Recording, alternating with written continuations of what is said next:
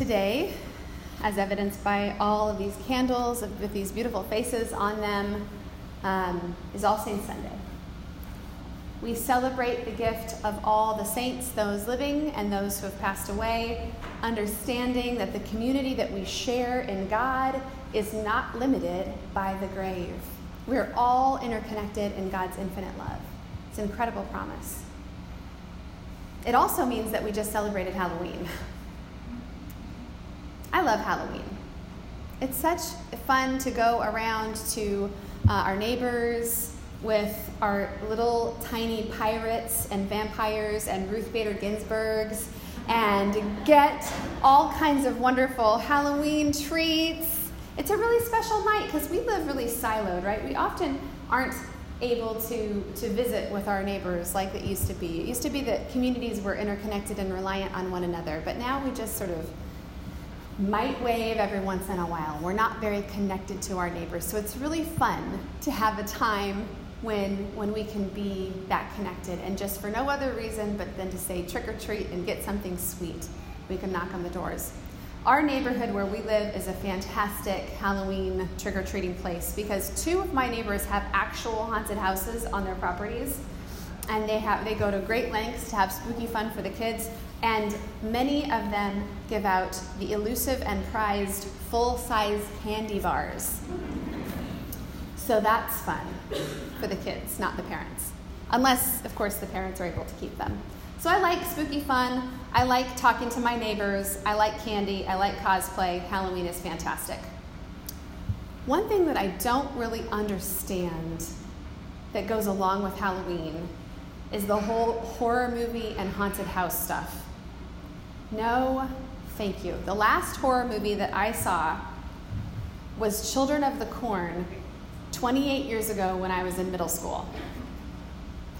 It cured me for horror films for life. Never again. I learned my lesson. I run pretty hyper already, and the thought of being terrified on purpose is pretty terrible. So, recently I saw something really wonderful that I wanted to share t- with you this morning, and that is pictures of people mid fright in a haunted house. Matthew, would you run those slides? Is he back there? Can you run the slides, Millie? Can you do? Can you hit, hit the space bar? Or Cindy, if she can come out here. There you go. There's several, so.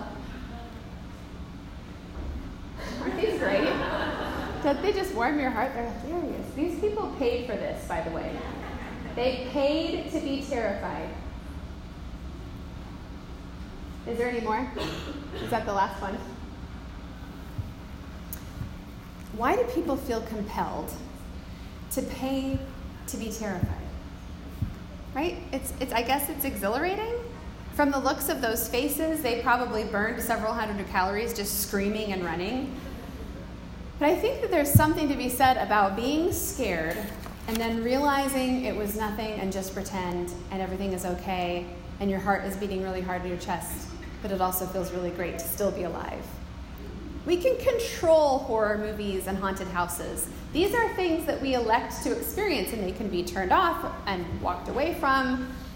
One can get a funny picture like this um, of the event, or dress up like a sociopath or fascist for Halloween, but it's all pretend. It doesn't have to be permanently scary. One cannot do the same for the horrors of this world. We can't be heartsick about the destruction happening from the forest fires in California and then just walk away relieved that it was just a movie. Whew, thank goodness that's not really true, right?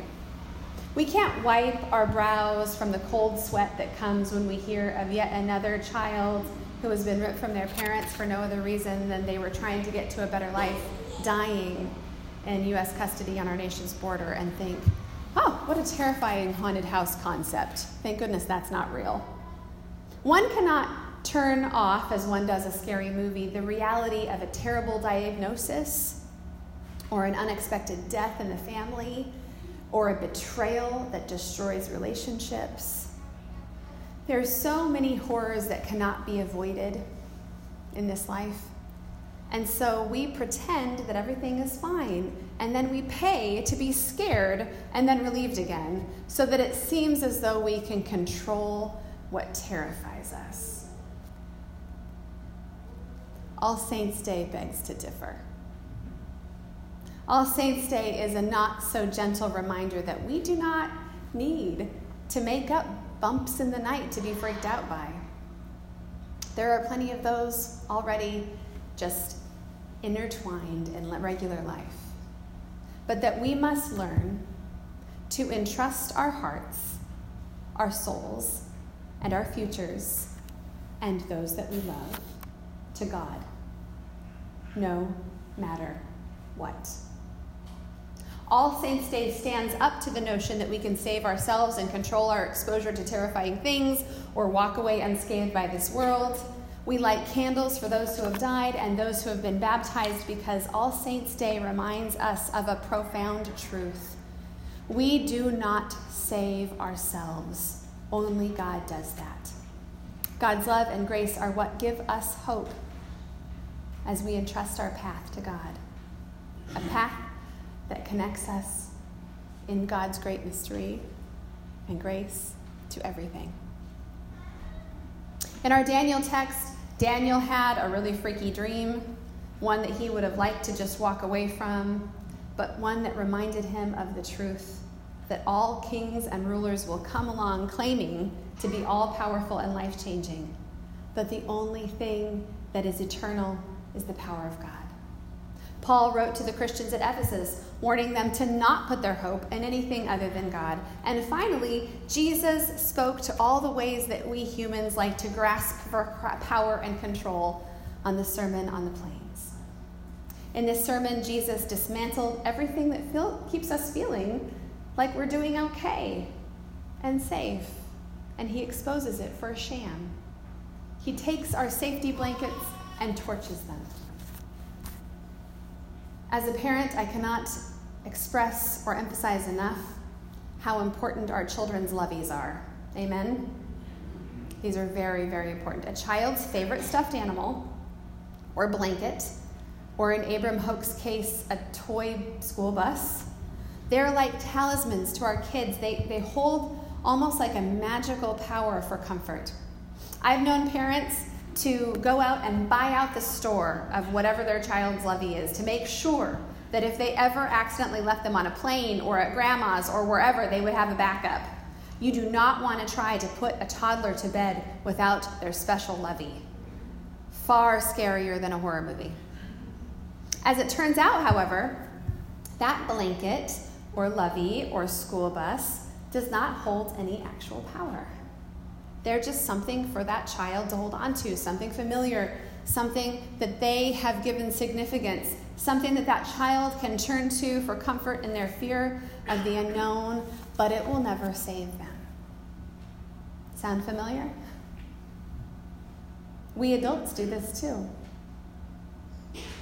Our loveys are things like our paychecks, our homes, our 401ks, our right doctrine, a stocked pantry, a full tank of gas, a life insurance policy, a good, steady job. We chuckle to ourselves as our children fall asleep clinging to their loveys. And then we fall asleep soundly after making sure the doors to our houses are locked and our electric bills are paid and checking our making sure that our checking account is in the black.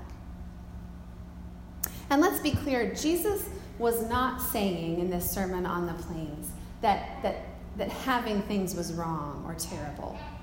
All these woe things that he says, they're not, they're not to be negatively ascribed.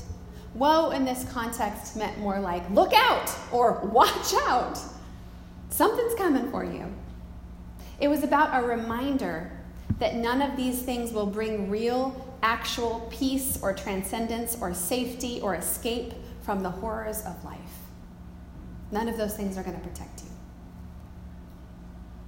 Inversely, at least the folks who do not have them know that they can experience God without it. That is why Jesus calls them blessed. For those that lit the candles this morning, you know that. Your hearts were ripped in half this year. You lost someone so special to you. But I would guess that you still felt God's presence. Folk that have been stripped from the comforts and security of this world know that all they have is God's grace, and it is somehow, miraculously, sufficient. All Saints Sunday is a reminder that regardless of what helps us sleep at night, all we truly have at the end of the day is God's grace. God is what cannot be taken from us. Nothing can separate us from that. Not the horrors of this world, not the comforts of this world, not trouble, not success, not even death. So, where today, church, do you find your comfort? If you find it in your external circumstances, look out. Watch yourself. Whoa. I am happy and grateful for you if you have a good 401k and your cholesterol is on point. Keep it up. Well done. But know that those things won't set you free to live and move and have your being in God. Those things won't remind you that as the body of Christ, you are the fullness of the one who fills all of creation. On that day, when we light your candle here, your 401k won't be accessible from the grave. And you won't be able to sit comfortably knowing that your job awaits you on Monday morning or that your career trajectory is going in the right way or that that cholesterol is still real good. You will not be concerned by those things anymore because you will know beyond a shadow of a doubt that your life belongs in the love and grace of God. But good news you do not have to wait until you die to live in that reality. You can live in it now. It is God's gift to you, saints of God. Today, may we glimpse what that letting go might mean the joy and surrender of it, the fullness of it, the joy and peace of it. May we unclench our fists around our human made things that we find security in and let go into the flow of God, the mystery, the already and not yet, the prophetic life, the amazing grace, the unconditional love, and the resurrection. Happy All Saints' Day, saints of God. Amen. Let's sing together